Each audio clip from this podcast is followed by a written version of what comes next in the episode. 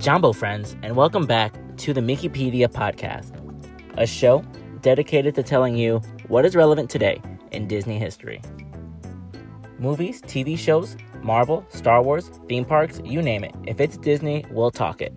We start every episode with a little bit of trivia. Today's question Which Disney princess has the fewest amount of lines in her movie?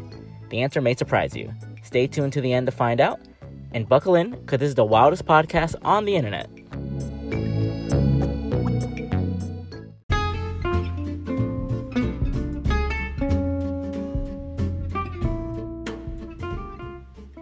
Here in 2019, the internet offers an abundance of Disney themed websites, YouTube channels, podcasts, hello, but few more recognizable than Intercot.com. October 12, 1997, the Disney fan website, Intercot, came online for the very first time.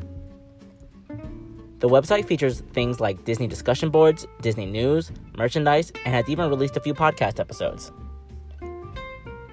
They have even had certain partnerships that allowed them to sell theme park tickets and some Disney merchandise. Whether you're planning a Disney vacation, trying to stay up to date with the latest Disney news, or just a Disney fan in general, check out the Intercot website. It's a lot of fun. Happy October 12th, Disney fans. Have a great day. If you stuck around for the trivia question, which Disney princess had the least number of lines throughout the entire film? The answer is Aurora. I thought it'd be Ariel since she didn't have a voice a lot of it. But we learned something today. See you guys tomorrow.